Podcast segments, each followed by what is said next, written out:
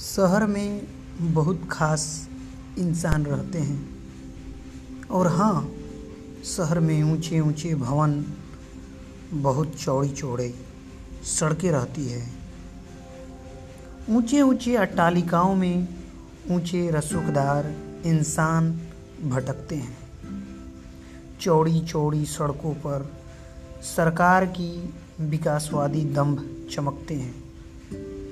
सहसा सड़क के किनारे मैले, कुचैले, चिथड़े में लिपटा, आम इंसान दिखता है। जो ऊँचे इंसानों की रसूखदारी पर चीखता है, वह सरकार के विकासवादी दंभ पर थूकता है।